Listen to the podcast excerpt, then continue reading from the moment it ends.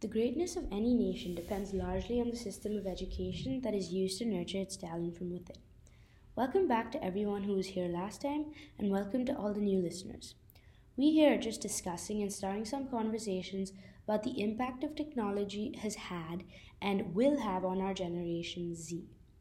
This episode, we will be focusing on education and, and technology that has made the progression of education exponential in the last couple of years. We've moved from teachers and tutoring to tablets and computers. Now, the question remains if it's effective, if it's efficient, can nothing actually replace human teaching, or can it? So, now Khan Academy is a non profit educational organization created in 2008 by Salman Khan with the goal of creating a set of online tools that help educate students.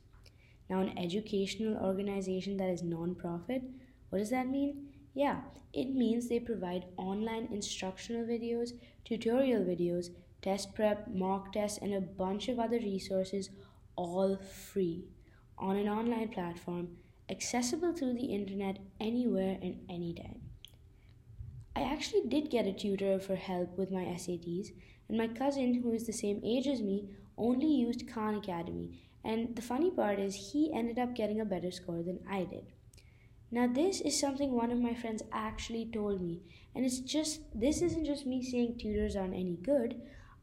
It just goes to show that for some kids, Khan Academy and other online resources can really take them all the way and can really boost their potential with all the help it can actually provide.